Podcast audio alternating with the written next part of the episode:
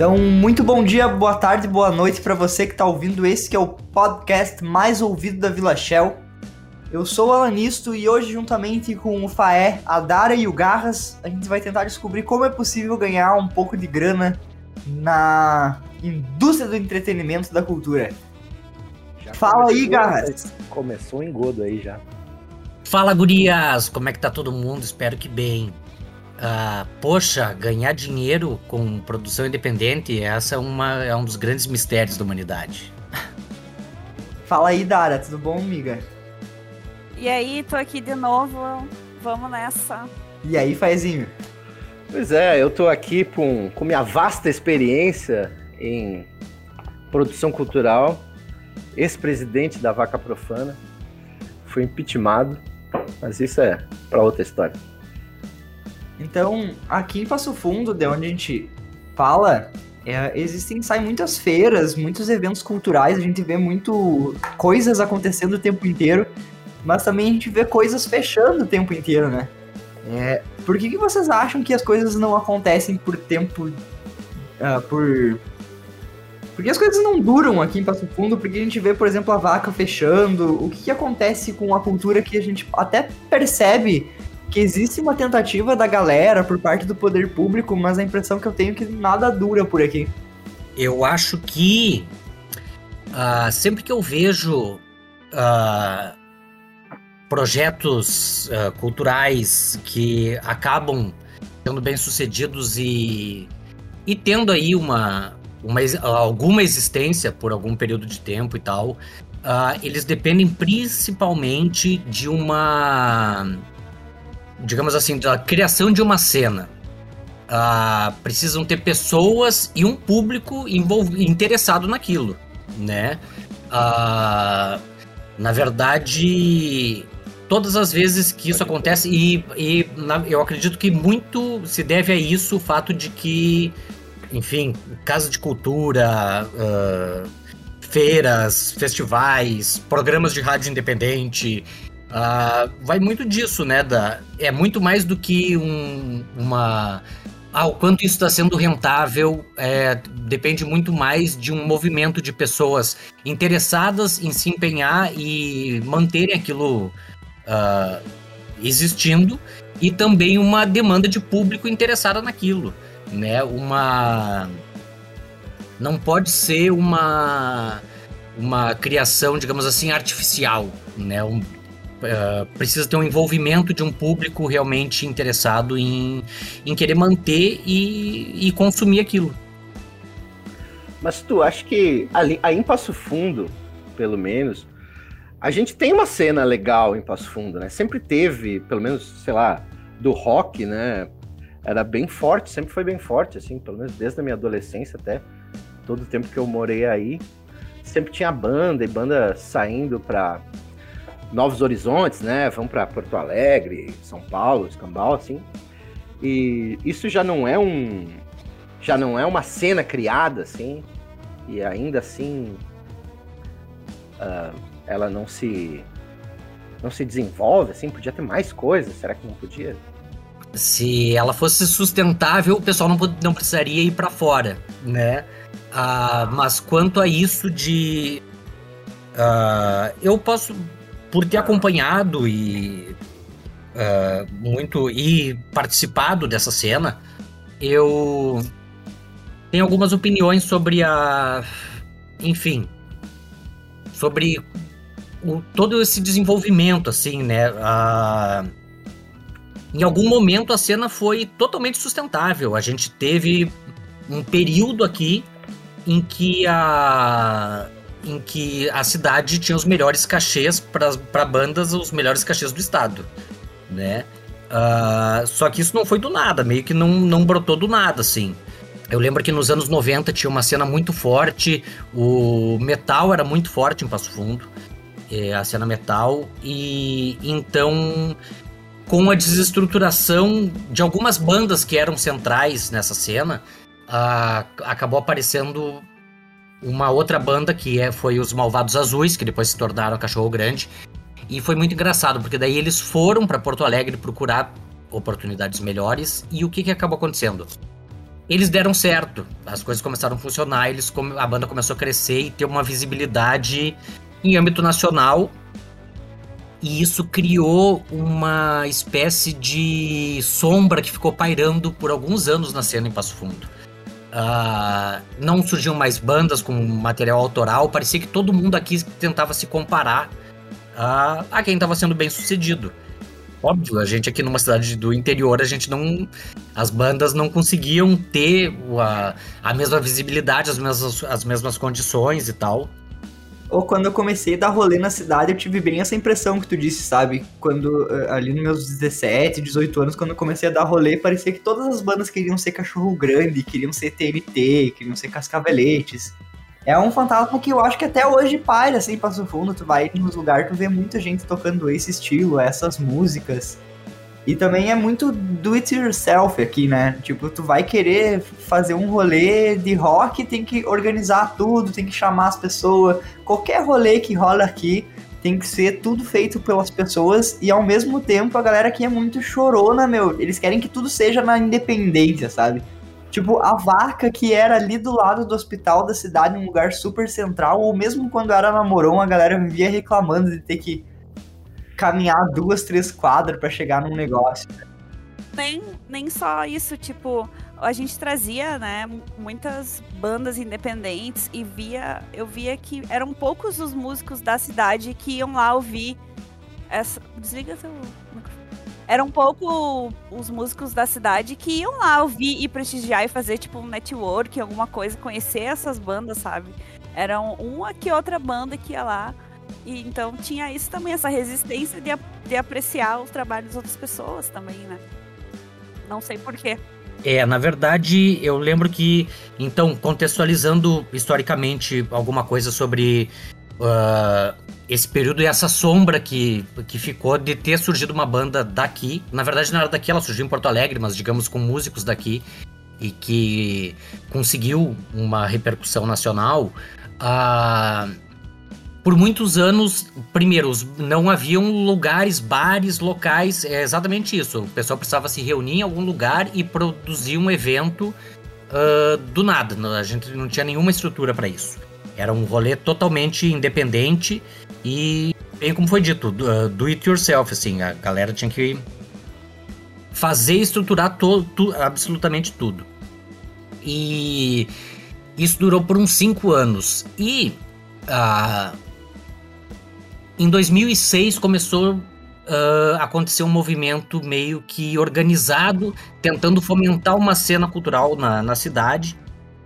E, ao meu ver, ele foi bem sucedido. E 2006 foi um ano chave para isso porque por, sei lá, acho que de 1999, 2000 até 2006, era muito engraçado. Acontecia mais ou menos assim, ó, tu tinha todo ano tu tinha dois shows para ir na, na cidade.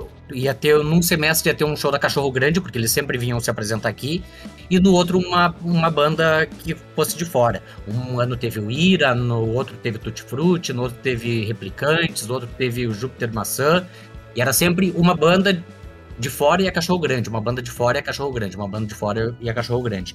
Em 2006, uh, surgiu o site que eu participei uh, da criação do site Os Armênios. Foi um site que ele foi criado inicialmente como uma com a proposta de se fomentar uma cena cultural ou cobrir a cena cultural da cidade.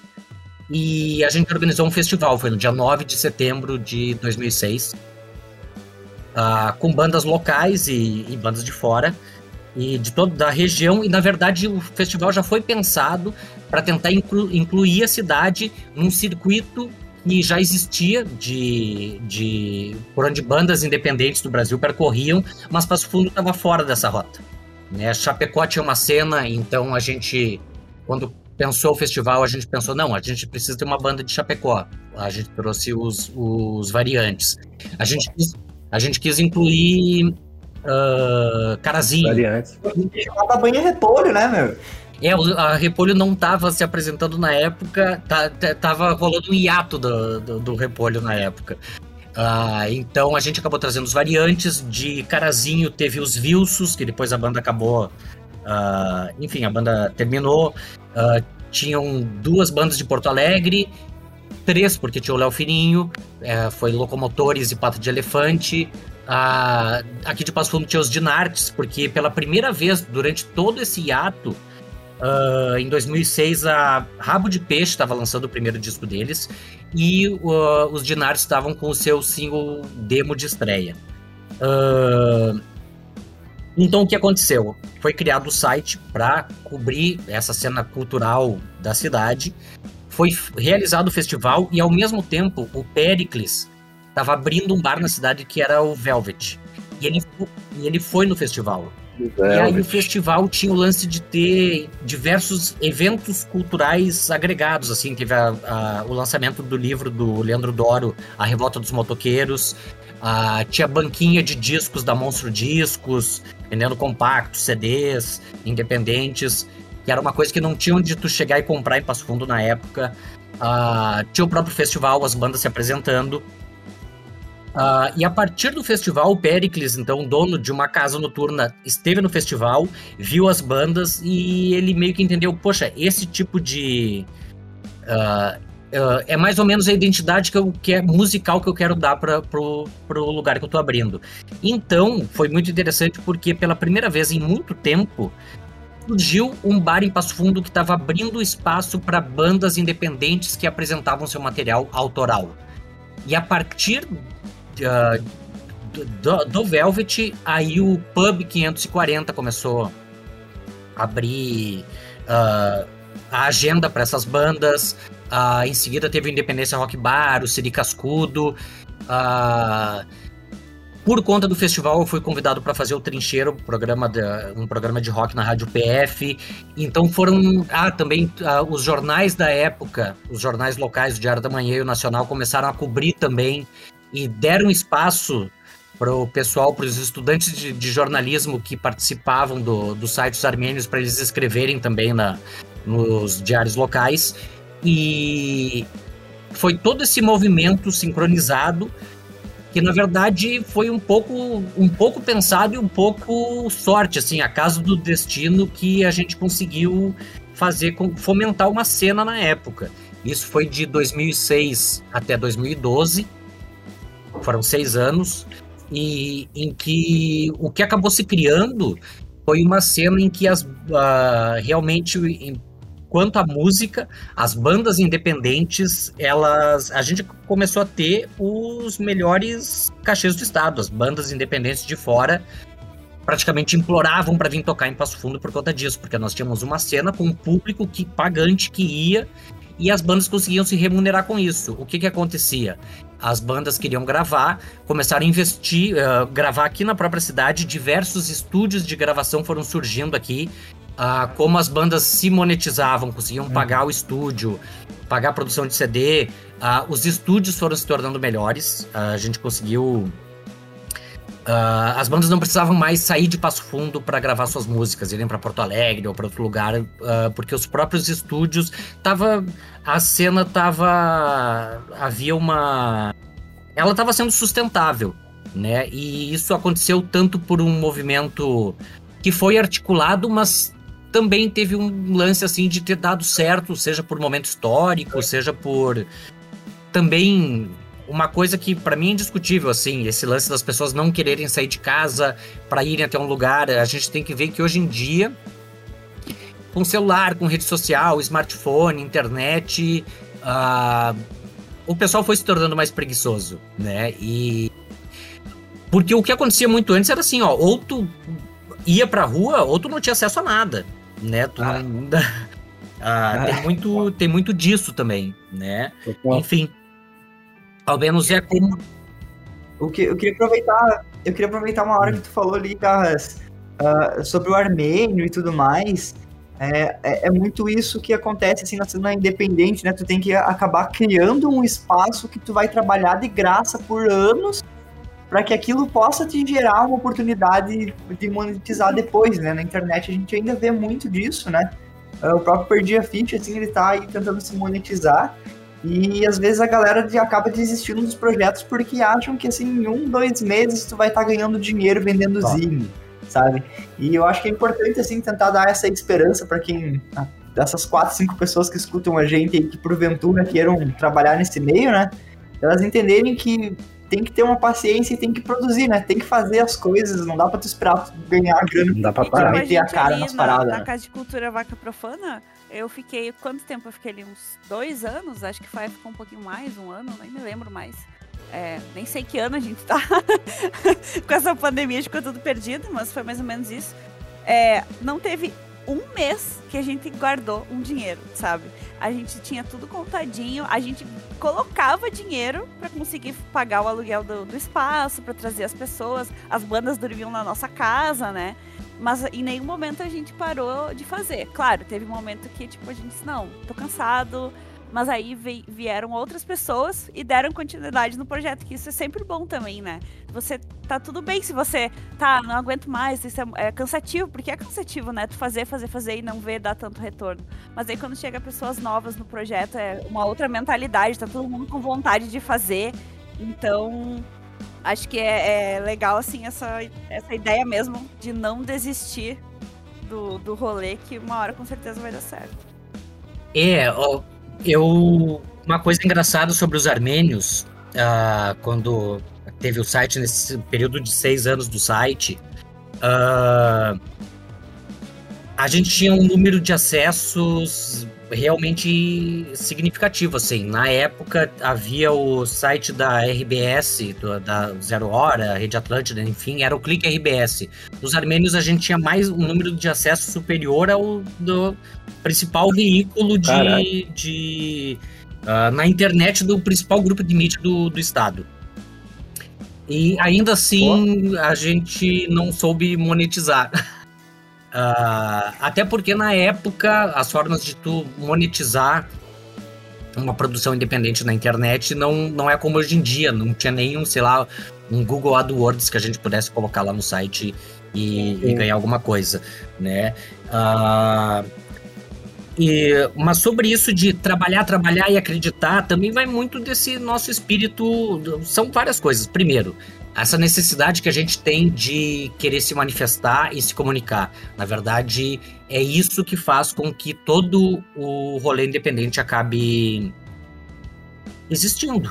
Né? Por que, numa época que não tinha redes sociais, não tinham ferramentas de blog, o que, que a gente fazia? A gente fazia fanzines, demo tapes, a gente queria expressar a, a, a, as- a nossa vida de alguma forma.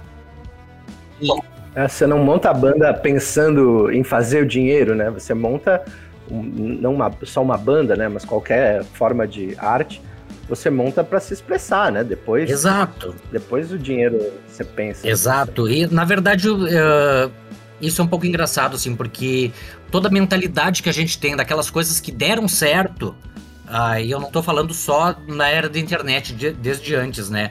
Ah, a grande verdade é que, artisticamente, as coisas que dão certo, elas são, estão sempre vinculadas a, a grandes empresas ou conglomerados de mídia, né?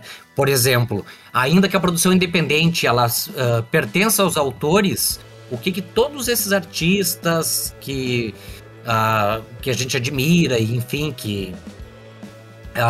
o- qual é que é o grande calcanhar de Aquiles? A obra deles não pertence a eles. Os discos que saíram por grandes gravadoras não pertencem aos artistas. Ok, alguns depois de muito sucesso conseguiram comprar seus próprios catálogos ou suas obras de volta.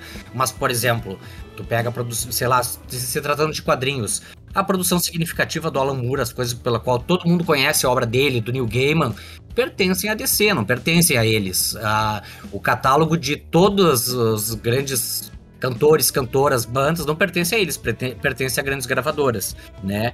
Ah, eu tenho o eu vejo isso, eu tenho o selo fonográfico, o selo 180, quando eu tento fazer alguma reedição histórica de um disco que já que já exista, né?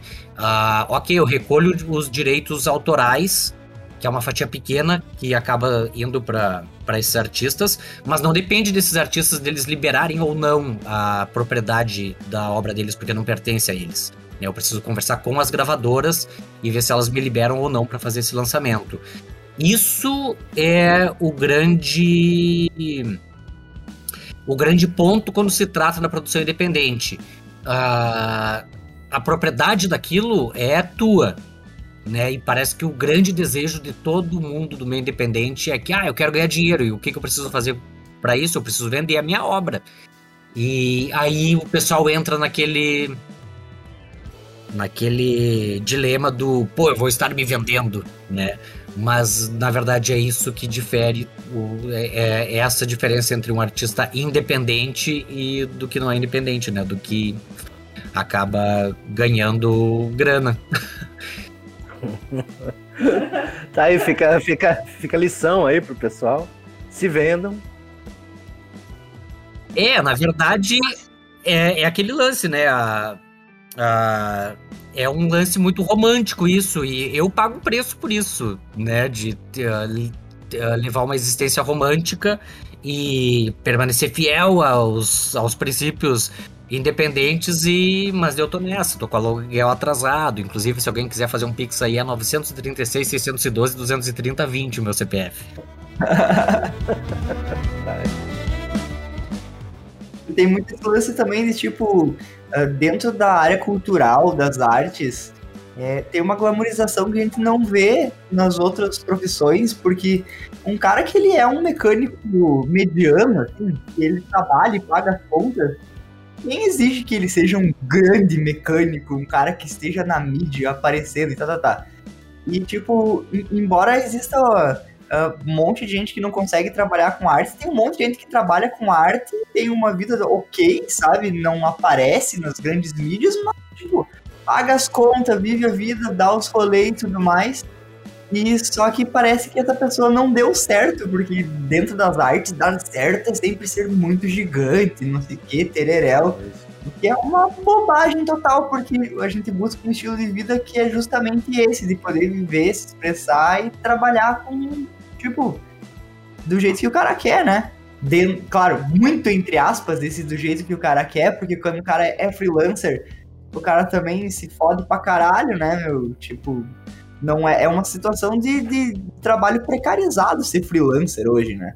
Tipo, o cara leva de, de uh, calote por aí, contrato podre que o cara não consegue receber e tudo mais não, não é nada glamuroso também, né? É, eu vejo muito que assim, normalmente as pessoas têm um trabalho para se sustentar e para conseguir bancar a, a sua produção artística, né? Uh, nem sempre tem esse lance de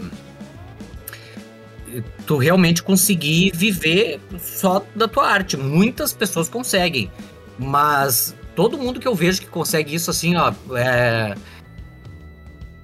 é um lance de muito trampo, assim, daquele trampo que realmente que, que a gente não vê. Não, sei lá, não é uma empresa terceirizada que sai colando cartaz do show na rua, né? Realmente os artistas indo pra rua, colando, enfim, produzindo tudo. Ah,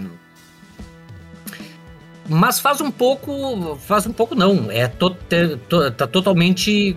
É, isso é totalmente consonante com toda a história dos grandes artistas que, que produziram e, e, e, se mantiveram à margem, né, da, do, da digamos assim, da, de, que não se venderam, que se mantiveram à, à margem da, do grande esquema capitalista de como uh, tu, tu se sustenta e como tu vende tua arte, digamos assim. Mas essa, essa parte de, uh, de sair, colar cartaz e divulgar é, eu acho que essa parte é um, é um charme do, do, da arte independente, assim. Eu lembro ali quando a gente estava com os cucarates e tal, a gente fazia adesivos e saía colando pela, por placa de trânsito, pelos banheiros dos bares, pelas coisas.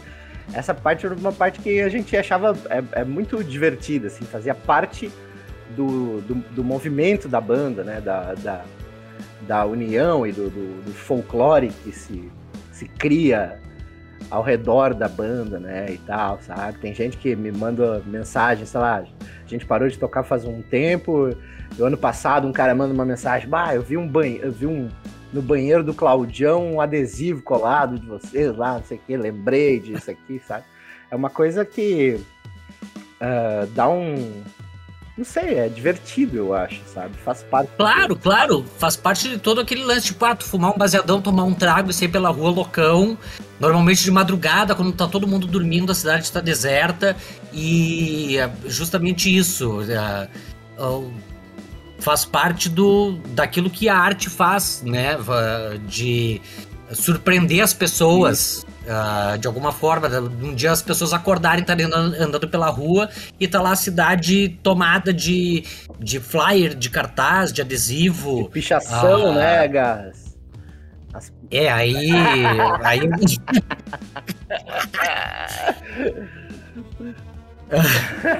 é, é. Denúncias! Eu, eu sou, eu sou, eu sou o poeta mais lindo, digo, mais lindo da cidade, né? É. O lance de tá pichado por aí. Com certeza, Fé, eu queria saber como é que foi o lance da vaca, como é que começou, como é que vocês tiveram essa ideia, quem que começou a vaca ali. Me, a, me conta essa história. A, a vaca profana, Casa de Cultura, ela começou. Eu, uh, os cucarates tinham acabado, não estavam mais não lembro por, por, por, algum motivo, alguém viajou e a banda parou de tocar. E daí e eu sempre tive essa coisa de, de querer fazer alguma coisa, né? Que nem a gente estava falando, né? Fora do seu horário de trabalho, né? Você trabalhava para se sustentar e depois você você fazia o seu extravaso artístico, né? E daí a gente tinha os cucarachos e a gente conheceu uma banda nos, nos, festivais que a gente tocava, não lembro qual festival específico, se foi Pira Rural. A gente conheceu uma banda de Caxias, que é a Cuscubaio. A gente distribuía os, os discos dos Cucarachos para todo mundo, na, de graça mesmo, na, nos festivais, né? E daí esses caras ouviram e falaram: Nossa, a gente achou muito massa e tal, venham tocar em Caxias. Aí a gente foi tocar em Caxias num festival que era o Festival de Blues Paralelo, que ele toca, que era no mesmo na mesma data do festival do Mississippi Delta Blues, né, que tem aquele bar lá em Caxias famoso, que eles, eles levam um monte de artista gringo para tocar, só que é muito caro. Daí tinha uma casa de cultura lá em Caxias, que era a Casa Paralela, e eles fizeram esse festival paralelo de blues. e a gente foi tocar lá e daí a gente conheceu essa casa, que foi ali mais ou menos que a gente se espelhou na Casa de Cultura Vaca Profana, né? Aí quando eu voltei para Passo Fundo, a gente já não tava mais com, com os cucarachos, uh, daí eu me juntei, tava eu, a Carol, o Guto Pereira e a, e a Dani Stuani. Aí a gente falou assim, bah, vamos juntar uma galera e fazer, claro, do nosso jeito, né? Fazer, se espelhar nisso. Vamos alugar uma casa. Aí a gente foi lá, alugamos uma casa, aquela casa da Moron, que é uma casa histórica, né? Depois teve uma zoninha ali. É, virou uma zoninha? É, eu não lembro o nome, mas era um nome ótimo, assim. Eu te, em algum lugar eu tenho perdido uma foto da placa da zoninha. Pois é, mas aquela casa, gente, a gente alugou uma casa histórica, a gente falou, nossa, essa casa é bonita, ela é perto da independência, então vai ser perto do rolê, vai ser fala, pessoal que não gosta é, muito. Né? O pessoal não gosta muito de se locomover, vamos fazer num lugar perto. Só que aquela casa estava caindo aos pedaços, né? Ela, tipo, chovia, molhava tudo dentro. E daí a gente fazia exposições de, de, de, de artistas, uh, de pintores e tal e a gente deixava exposto lá e as obras se destruíam quase, assim, velho. A gente, meu Deus, a primeira vez que choveu, eu falei, meu Deus do céu, os caras disponibilizaram os quadros deles e os quadros tudo destruindo. Aí a gente fez reforma, reforma, reforma. Eu gastei uma grana violenta, assim, só porque só eu tinha um trabalho que dava algum dinheiro realmente. O resto do pessoal era tudo quebrado, era tudo artista quebrado. Eu era eu era o não artista no meio ali, né? Todo mundo ali trabalhava mais ou menos com arte, só eu que não. E a gente botava dinheiro e botava dinheiro e aquela casa não funcionava, não funcionava. É, arrumava de um lado e quebrava do outro. E, mas aí a gente começou assim, mas, mas foi legal, assim, deu, deu uma movimentada, assim. Pô, é que a gente se conheceu, né, mozão? e tu, Dara, como é que tu entrou nessa? Foi. Eu me formei em 2014. Eu morava em Natal, né? Fiz faculdade lá. E aí eu voltei para Passo Fundo, mas com a ideia de fazer tipo uma pós em algum outro lugar, né? Pós em cinema. Então não tinha em Passo Fundo, tinha em outro lugar. Só que eu não estava decidida ainda disso. E aí eu conheci a minha mãe falou: "Ai, tem a vaca aqui e tal, olha que legal". Daí eu fui lá ver. Aí, na verdade, eu mandei uma mensagem no, no Instagram. Foi a Fernanda Cassenotti que me respondeu. E daí eu fui lá, ela disse, ai, vem aqui, vamos conhecer. Daí eu fui lá, dei só a feira, assim, que foi mais aberta, todo mundo meio, tipo, quem que é essa louca, assim, né? aqui chegou e tal. E aí o Faia nem olhava na minha cara. Aí depois o Guto, que foi mais assim, ah, por causa do cinema e tal. Ele, ah, a gente precisa de alguém para fazer as coisas. E o Guto também fazia essas do audiovisual e tal. E aí eu fiquei mais amiga do Guto, assim, desde que começou a fazer o, o projeto Mugido, né? Que era gravar, é, a, entrevistar e gravar as bandas que, que iam tocar lá e tal. E aí, daí eu comecei, eu peguei e entrei de vez, assim. A galera disse, não, vai, vem fazer parte da equipe, porque antes eu fazia só o Mugido mesmo. E aí eu entrei tanto pra. Depois que tu mostrou utilidade pro rolê, é, é, tipo, ah, não, beleza. Não, ela, Você ela vai ser útil pra nossa, grega aí. Exatamente.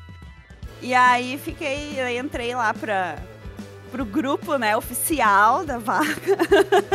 e aí comecei a ajudar também a produzir os eventos, né? Daí eu fiquei mais nessa parte tanto do audiovisual quanto de produzir e trazer as bandas, né, marcar e marcar o show e fazer as artes e tudo mais. Então, e limpar também, né? Porque a gente tinha que fazer um pouco de tudo, assim. E daí o Faia começou a me notar também, né? Depois. Que conversa é essa? Tá, tá bom. Não, e aí tem uma história engraçada, que é uma história que até hoje não foi desvendado, o mistério da Casa de Cultura Vaca Profana. Que todo mês o Facebook nos lembra dessa memória, que foi o aniversário do roubo de um cubo de, de baixo, ah, de guitarra, não sei. Pode crer. Que alguém roubou e era um cubo caríssimo, assim, de um amigo nosso que tinha emprestado. Tipo, super retrô o negócio, assim. E roubaram num show. E não tinha câmera, não tinha nada. E a gente não sabe até hoje que, que, fim deu o cubo. A gente fez vaquinha daí para juntar o dinheiro, né? para pagar o cara. Porque era um negócio caro. E a gente, hoje a gente dá risada, né? Mas até hoje a gente não sabe quem que roubou o cubo da, da vaca. Vocês conseguiram pagar o cara?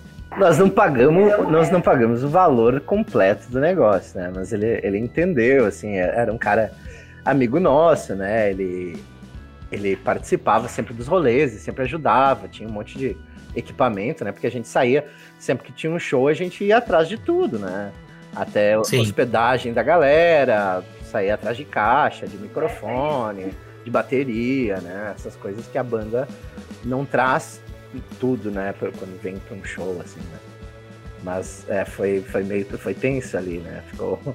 A gente aí dá uma, dá uma bad pro pessoal, né? Porque a gente bah, se esforça com um monte de coisa e daí. Gente... É, no festival esse que eu tava falando, no Armenians on Fire, que foi o festival que eu promovi em 2006, é, também tem uma história parecida, porque uh, o festival era no dia 9 do 9, às 9 horas da noite, e o ingresso custava 9 reais e deu um público bem significativo. Foi um público assim de praticamente 900 pagantes. Eu tava lá, eu tava e... lá. Legal, legal. Aí eu sei que mesmo com tudo isso, a gente e com os patrocínios e tal, a gente não conseguiu pagar todas as contas. E por sorte, daí era um conhecido que trabalhava na gráfica onde tinha sido produzido o material e a gente não conseguiu uh, pagar os flyers e os cartazes. E aí o que aconteceu? Esse conhecido que trabalhava na gráfica, ele simplesmente pegou o. Não era do computador, ele simplesmente pegou a fichinha ali onde tinha o controle da nossa dívida e rasgou. Então também no Armenians on Fire também aconteceu isso. A gente também não teve a grana para pagar todo o festival porque faltou pagar a gráfica e por meios um tanto quanto ilícitos a, dívida desapareceu. Ah, eu lembro desse festival, foi muito massa. Ah, muito massa mesmo. Pra cidade, assim deu uma movimentada muito legal. Assim. Mas isso que era massa, né? Tipo, a gente sofria lá, ia atrás, era uma mão e se estressava e tinha, tinha, dava briga, porque, ah, porque tu limpou, não, eu limpei ontem. E arrumar caixa e equipamento e banheiro. Só que aí na hora do rolê, tipo, dava um alívio, assim, e era muito bom, né? Era, dá até essas. Gente, eu sinto, às vezes, uma saudade, assim, dos rolês, tipo, agora, no período junino quando a gente fez a reinauguração da vaca, que foi. A gente trocou de casa, né? Foi lá pra casa do, perto do hospital da cidade. Nossa, a gente organizou uma festa junina de reinauguração com o Caramuru e Julião, que foi, tipo, a melhor festa até hoje, assim, da vaca. Assim, que deu, tipo, acho que deu acho, mais de 100 pessoas passaram por ali no rolê, sabe? É isso que dá muita saudade, assim, desses rolês que a gente fazia. É, na verdade, na, na, verdade, a vaca, se não fosse a pandemia, porque até a pandemia, que é a casa alugada ali e tal, é. e foi quando, digamos assim, eles não conseguiram mais manter o espaço físico e precisaram entregar a casa, foi por conta da pandemia, né? Ah, porque realmente não existia, não, não houve forma de ficar mantendo ah, o espaço físico ah, quando tudo estava fechado. É, não tinha como. Deu, foi um baque grande. Sem pandemia já era difícil de manter o espaço físico, tu imagina quando tá tudo fechado, né? Ah, ó, já que a gente tá falando disso do rolê independente, tem uma coisa que eu acho legal que não é uma crítica, nem uma briga, nem nada assim. Mas uma coisa que eu notei uh, é que quando a vaca surgiu, o espaço surgiu e no início os rolês eles eram totalmente gratuitos, né? Era, era contribuição espontânea. A partir daí, a, a cena que estava sendo sustentável no que se tratava de música, ela deixou de ser sustentável, porque daí as pessoas. Uh, isso é muito foda, porque a, a cena era sustentável quando o público ia lá e realmente, ok, eu pago o valor do ingresso para o pessoal entrar e para mim poder entrar, para mim poder ver o show, para mim estar tá participando. Quando surgiu uma opção em que o público não precisava uh, contribuir financeiramente, os espaços que estavam sendo sustentáveis eles foram deixando de ser sustentáveis. Uh, eu lembrei por acaso, por acaso agora disso assim, porque foi quando eu parei de fazer eventos, porque Uh, eu, quando eu realizava eventos, eu realmente eu conseguia pagar todo mundo e sobrava uma grana. E a partir dali, os eventos deixaram de ser. O último que eu realizei, que foi realmente. E se pagou e ainda sobrou uma grana, foi um, o último show do Júpiter Maçã aqui em Passo Fundo.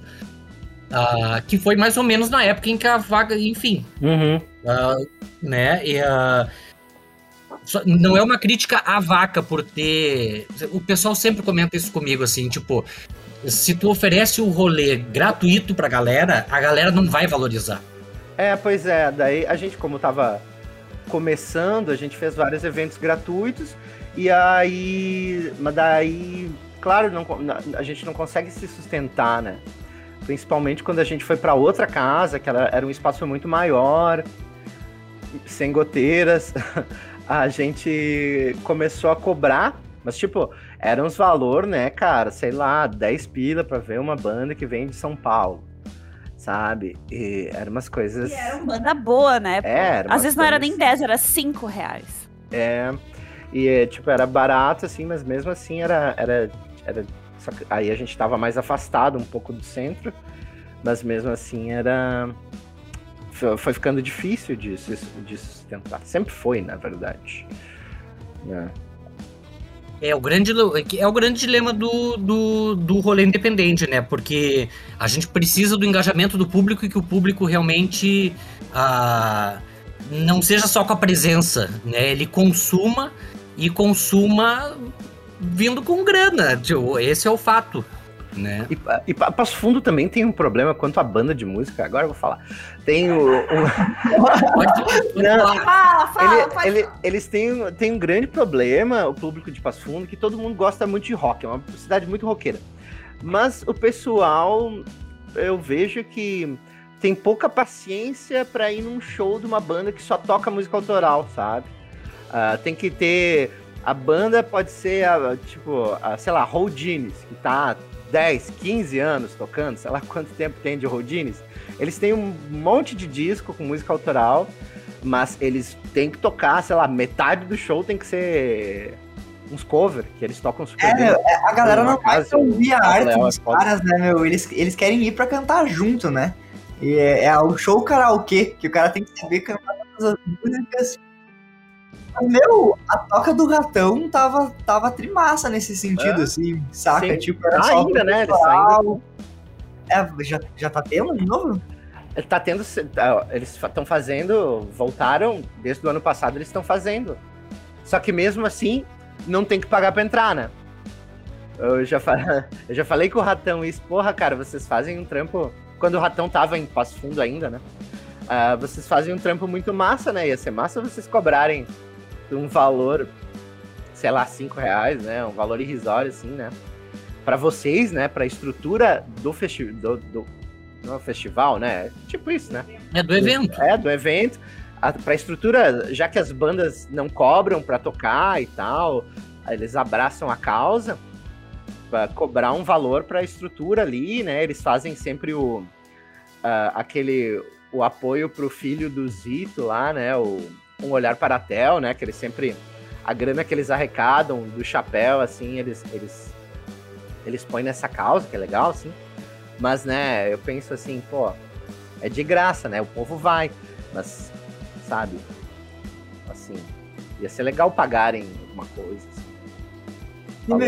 Puta evento legal, assim, de domingo, pro cara poder ir de dia, assim, né? Foda pra caralho. E aí a galera vai no rolê, paga 15 conto numa cerveja pra beber na rua, assim, mas não pode pagar 5 conto pra um evento, pra viabilizar um evento, né?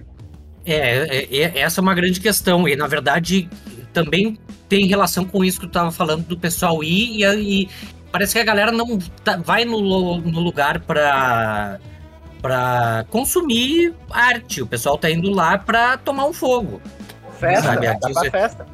É, isso daí, tá, tá indo lá pra ficar loucão e não pra ver as músicas autorais, né? Ah, na verdade, o- isso acaba sendo uma coisa legal da Toca do Ratão, porque as bandas apostam. ah, ah, como não tem esse lance de, tá, estão se apresentando gratuitamente, então elas não. Tu não precisa agradar o dono do lugar pra, pra justificar o cachê. Então elas realmente ah, f- focam, é a proposta do evento, né, no seu repertório autoral. E é engraçado, na Toca do Ratão isso funciona. Ah, o público realmente, tudo bem, é de graça para entrar, né? Mas o pessoal, e eu noto isso que cada vez mais pessoas vão e elas eh, foi um lance meio à força, assim, tipo, ah, era sempre assim e acabava sendo o único rolê existente no domingo na cidade. É, então o tem- pessoal ia, o pessoal vai e parece que foi o público foi sendo educado, né, quanto a isso. Eu acho que na, a Toca do Ratão é um evento que felizmente ah, o público se educou e tá indo lá não só para tomar um fogo, para encher a cara, e sim para prestar atenção no que as bandas estão fazendo. E isso é, visível ah, na própria, sei lá, se tu acompanhar por rede social, ah, o momento dos shows, tu vê que é sempre uma galera e eles estão realmente prestando atenção. Ah, Lá no Ritornello também é um, um rolê super legal de levar filhos, assim, também. É. Às vezes tem, tipo, palhaço, lá tem contação de história, tem altos rolês pra tu dar com a família, assim, é trimassa, né? É um evento legal de ter na A gente cidade. fez uns rolê com o Rito também, né? A gente fez várias parcerias com eles ali. De, fez um carnaval junto lá, que o espaço deles era bem maior também, né? A gente fazia essas trocas. E também, tipo, ah, mesmo quando tu trabalha com internet, assim, major- majoritariamente, ou, tipo, se tu trabalha com Instagram, com esse tipo de coisa, ah, tem um- uma ligação natural que tu tem quando tu tá, tipo, presencialmente com as pessoas, sabe? Tipo, quando tu encontra as pessoas num rolê, assim, tu troca uma ideia que não é aquela ideia Tipo, sempre. Porque quando tu tá no Instagram, por exemplo, é sempre muito olhem pra mim, olhem pra mim, olha o que eu produzo, consumo o que eu quero. E quando tu tá num rolê presencial, assim, tu tá mais de brother ali mesmo, conversando com a galera e, tipo, a galera que começa a te seguir quando te encontra nesses rolês é uma galera que já tá te seguindo sendo seus amigos, assim. Então, tipo, engaja mais, tem mais chance de, tipo, consumir uma coisa no futuro, assim. Eu sempre te- tenho essa impressão, sabe? Não, uma coisa legal que acontecia na vaca era também que tinha muita gente que ia lá sem saber o que estava acontecendo. Tipo, que eles sabiam que ia ter um, alguma coisa que ia ser legal. E aí, tipo, numa quinta ou numa quarta de noite, na sexta, a galera ia lá, tipo, ah, o que, que tá rolando aí? Ah, vou entrar. Aí todo mundo ia lá sem saber o que ia acontecer, porque sabia que ia ser um rolê massa. Isso era legal também. é, eu vejo muito quanto essa questão da isso do de tu tá quando tu tá presencialmente no, lugar, aquilo é de verdade. Tudo que rola em rede social é exatamente isso daí, é um, é um simulacro da realidade, aquilo não é verdade. E, e eu vejo, principalmente com o selo, eu vejo isso principalmente analisando a questão do consumo da música pela internet. Todos os artistas que têm números expressivos, a gente não consegue medir realmente o que é um consumo orgânico quando se trata de, da, da produção na, na internet, seja porque o algoritmo que oferece aquilo para o público e aquilo acaba fomentando a questão dos números. Posso dar um exemplo, vários exemplos na verdade, né? Porque o catálogo do selo 180 em formato digital é muito maior do que o, o catálogo físico em vinil, em fita cassete, em CD. Ah, são mais de 200 títulos entre singles, EPs e discos lançados em formato digital. E uh, tem aquele lance de que o sonho de todo, de todo mundo que está fazendo um lançamento digital, ele quer emplacar alguma playlist editorial, principalmente no Spotify, né? Mas existem em todas as outras plataformas de streaming. Uh, Apple Music, YouTube Music, Deezer, enfim. Uh, parece que que se tu não emplaca essas playlists, assim, primeiro, os números que tu vai ter ali acabam sendo pouco expressivos, né? E ainda assim, quando tu consegue emplacar essas playlists, ainda assim a remuneração que tu consegue ganhar por, sei lá, tu teve 10, 15 mil, 20 mil audições de uma música. Ah, é, é irrisório e, e, o quanto isso rende e é muito difícil tu conseguir sacar essa grana, né? Vou dar um exemplo. Ah, por exemplo, uh, eu enquanto selo, eu lanço diversas bandas e artistas, e só que para mim conseguir sacar o que elas monetizam pela pela pelo streaming, eu, eu preciso juntar um montante de 150 libras. Isso dá, sei lá, preciso. Uh, de uma calculadora científica para isso. É, porque eu sou péssimo em matemática, né? Uh, mas o fato é, a.